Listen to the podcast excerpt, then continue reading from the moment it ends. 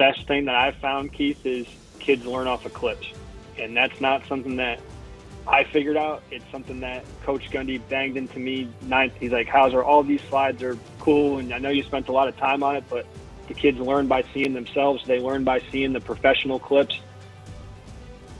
I'm excited about today's episode with a coach who's had a, a winding path through the N F L, Division three, and the F B S. Spent some time with Oklahoma State and Iowa State with their special teams, and now is taking his view of the game and bringing that to coaches through his social media account, Teach Tapes, which I started to follow and tracked down Coach Steve Hauser from there. So, Coach, it's great to have you here on the podcast, and I'm excited to talk ball with you here today. Appreciate you having me, Keith. It's been fun kind of figuring this out as we go of, you know, what football has become for me and, you know, hopefully how I can push that back out and, and maybe put a little different spin on it.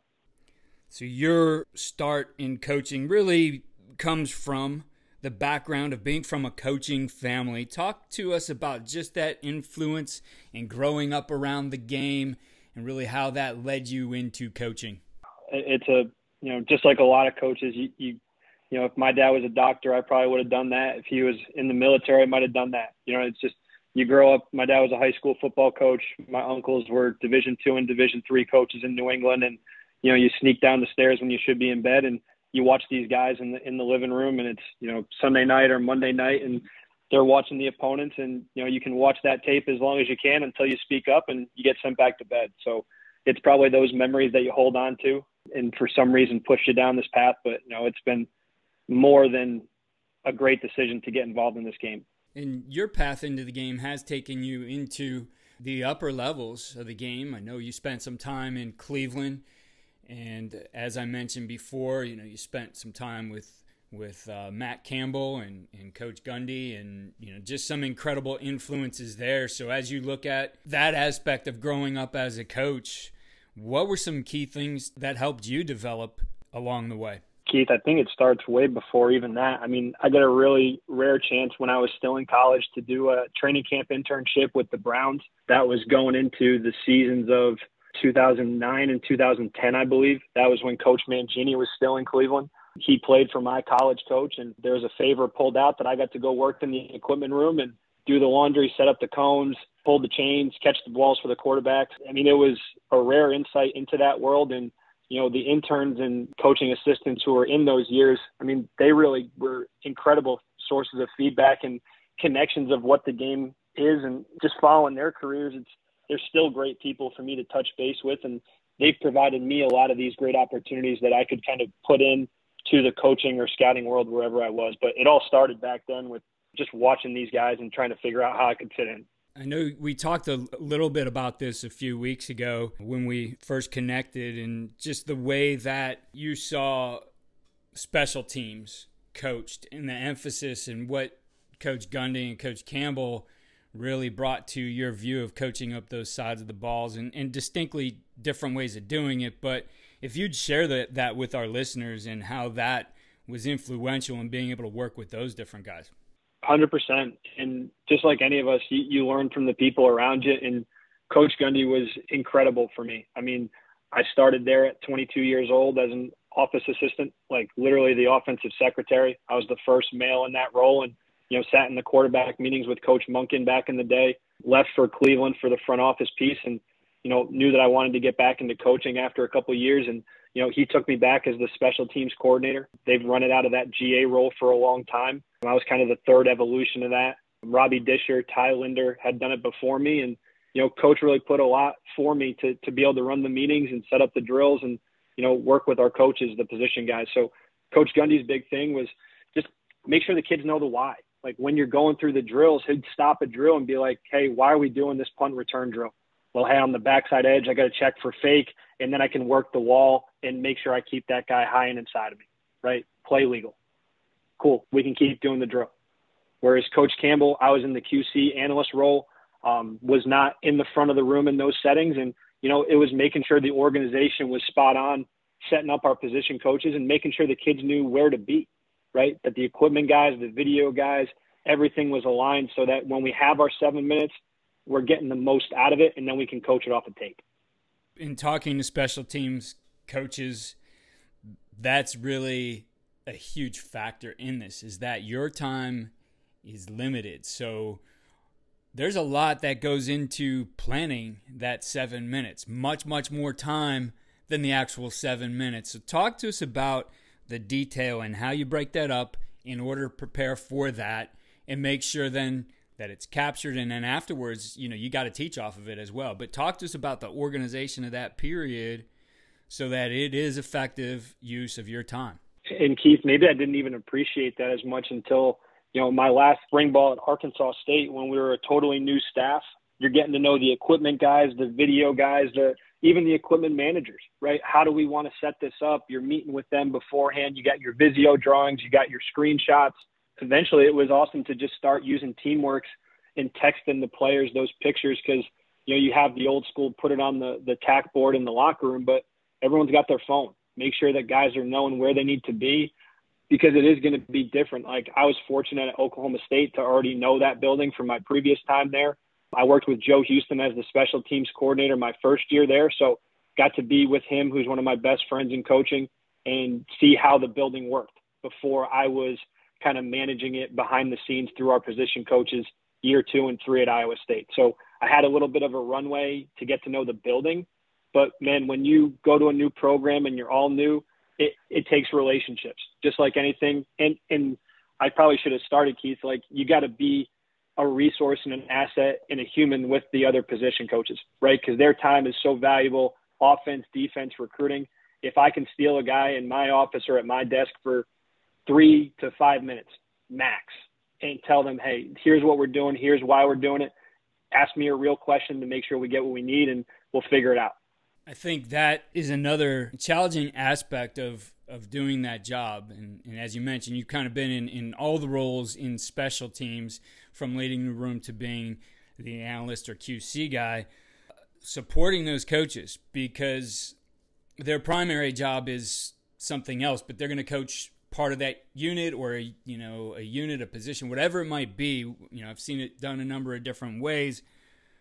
How do you help set them up for success so that they're supported well, they can do their other job, but this gets the attention that it needs? And I think that the best way to do that, Keith, is by setting the table the best way, making sure that I'm organized, that I'm valuing their time, and that I have a, a way to actually be a human and talk with them, and they know where I'm coming from. It's not something to try to justify my job description. It's, hey, just like you're doing this at linebacker, hey, we're hat and hands in this kickoff drill. That's why I got you running it. Make sure you can lean on those coaching points and know that we're all speaking the same language. That is something that's huge. You know, we all aspire to have that carryover language. But again, when you have a short amount of time to communicate, it adds even more value for both the kids and the coaches.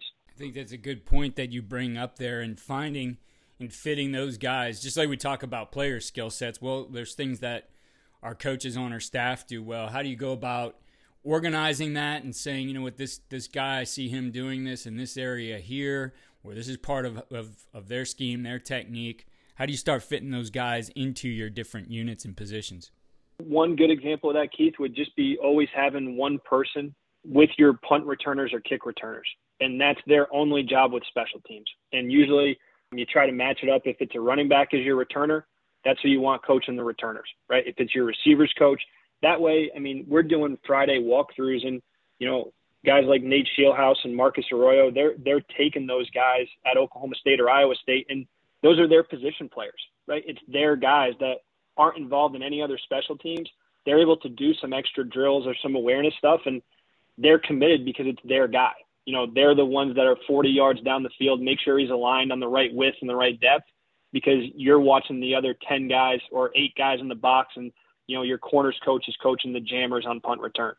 But when you're able to really give ownership to that guy, and he knows that's the guy with the ball in his hand and he's in my position room anyways, I feel like you get a lot more buy-in. Going back to Coach Gundy and the emphasis on understanding the why, uh, again, even though you get meeting time, it seems like those meeting times are, you know, they're, they're stealing time as well. So it's not necessarily always the same amount maybe as, as some of the other units get, or positions get, so you have to be efficient in your time. It's easy to get lost in, here's our scheme, go do this, this, and this. So how do you coach up the why and make sure really that comes to the forefront? The how certainly is important. The where they're supposed to go is important. But that why probably is what's going to give you the success over the long run. So how do you do that? The best thing that I've found, Keith, is kids learn off of clips. And that's not something that I figured out. It's something that Coach Gundy banged into me ninth. He's like, Hauser, all these slides are cool, and I know you spent a lot of time on it, but the kids learn by seeing themselves. They learn by seeing the professional clips. And not to jump into the teach tape stuff, but it's probably why I was searching for other examples, Keith, whether it's situations or, you know, punt returners doing things the right way and then having success. Like, you can't always coach those guys when you're coaching the core group as much. So when you, again, empower those other coaches, they can bring, hey, if the returners coach is only coaching the returners, he can take those guys in his running back or receiver room, and you've got another cut up of a meeting for them. And they see, you know, a guy having a great example at a high level, or, hey, a situational awareness that, man, we talked about this in fall camp, but it's real. Like, this can happen in real time, and let's learn from it now while we're sitting here in a room and it's calm on a Tuesday versus when everything's, you know, high wire on a Saturday afternoon. Yeah, well, I think that is a, a good segue into what you're doing now. There, there has been a transition made, but you continue with the passion of a coach to help coaches and to help make this game better. And so that really has become embodied in your account on Twitter at Teach Tapes, which, again, amazing, amazing content that you put together there, whether that's a, a coach talking about something or a clip that just shows a certain technique done the right way. I enjoy that so much and get lost in there. And I, I got to say, you, you do steal some of my time because it's so engaging. But how did you make this transition to it? What was the thought in moving in this direction? In in the career change, that's obviously a, a deep family thing of making sure we're getting things in line for our, our people the right way. But the passion for the, the clips and finding those examples, it, it definitely started during COVID, during quarantine. Selfishly, Keith, I mean, the special teams, full-time jobs, they're, they're few and far between. So a lot of guys are, are being the running backs coach or the tight ends guy. And, you know, my background was receivers. So, man, how do I find some other clips if, you know, in an interview session afterwards, I, I know what I want to be about and what are the best doing. So I was finding that and screen recording it on my phone. And then, you know, you, you keep searching and you find some great linebacker or D B stuff. And, you know, I'm an offensive guy by nature. So I'm like, man, that'd be good to have. And before you know it, you got all these different little clips and you're segmenting it out into folders. And it's like, now that I'm out, and I was like, man, that was my hobby of pushing that out into the world. And, you know, I've joked with coaches behind the scenes, we all fill our my folders with these examples and these, quote, teach tapes. And how much shine do they actually get? You know, you show them in, you know, fall camp, or you have them in your clinics later in the year to show the coaches. But, man, just put it out into the universe. And it's it's amazing when you hear it from the best. It's not my voice. Like, there's never one time where it's me over-recording it. It's this is what the people are saying in, in the moment. And hopefully we can all find a way to fit that into our scheme and in your organization, because at the end of the day, technique's technique, and hopefully that's as base as we can make it. Yeah, it's funny too, the the power of a different voice saying it. You know, I relate that to coaching your own kid. Uh, at some point, usually around the time they turn into a teenager, the, the voice you have might be saying the same thing as somebody else, but all of a sudden now that one gets more attention. And I think our guys who are in our room and hear us again and again and again, now all of a sudden somebody else is saying it. I do think it's a powerful reinforcement of what we're doing. So in looking at that, looking at what is the most effective way to put together a teach tape that is going to solidify everything and bring it home. And they do like watching themselves, but they also like that aspirational stuff and watching other guys. What's been your mix or your formula in putting something together that's going to be effective when you have the opportunity to sit down in your room and share those things with your players? To me, Keith, it's about keeping it as short and sweet as I can. I mean, all of these clips that I'm putting out, I'm trying to keep it under forty-five seconds and really keep it one tight message and one little mic drop, and we're on to the next. Because if it's this big winding road, I mean, I can't, you know, do TikTok. My, my technology kind of ended with Instagram stories, but you know, it is definitely more consumable than like you see these big, long E S P N stories, and they even have the little audio player next to it that you can just push play. So trying to make sure we've all got a couple moments. Everyone's always super busy. It's just the way the world is. So if we can have one take home point and, and move on, hopefully we catalog it so we can index it later on, but let's just take it while we can and learn from it and keep going. Do you have a recommendation? You know, our coach is heading into camp right now. I'm sure they're putting together uh, teach tapes for their own units. And as you mentioned, there's so much stuff out there, right? We, some of us have it cataloged ourselves. Uh, there's stuff that we see, we make a note of, it's over here. What's your recommendation to be most efficient in putting together your teach tapes and really honing in on the things that are going to be most impactful? I wish I could ask somebody else, Keith, and take notes from what they say, because that that's always what I'm trying to figure out.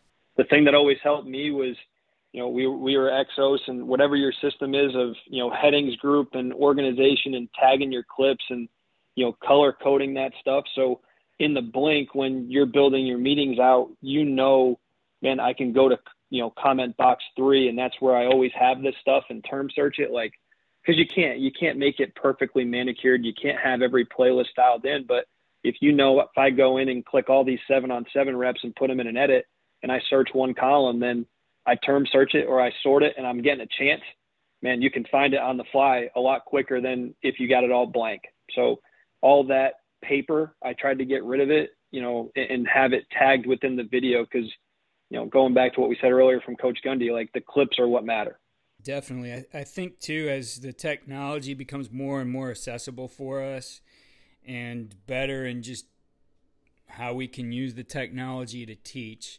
And I'll point to an example of a, a clinic we did with uh, Tyler Roll. And, you know, it was, it was probably uh, three hours worth of clinic. But then we worked with Coach and we cut that down and, and found the most impactful things. And then with some tr- telestration tools now. I mean, these were the more high-end expensive ones, but uh, Coach Paint, to paint up the, the things that were most important and pointing that out, that found, you know, what might have been uh, a list of, you know, five or six plays explaining the same point really could be boiled down to one clip that captures it mm-hmm. and provides that visual for the players. And I think, boy, it was two thousand nine that huddle for uh, the majority of, of the levels of football broke the film room out of out of the film room, right? It, it put it on everybody's computer, phone, et cetera.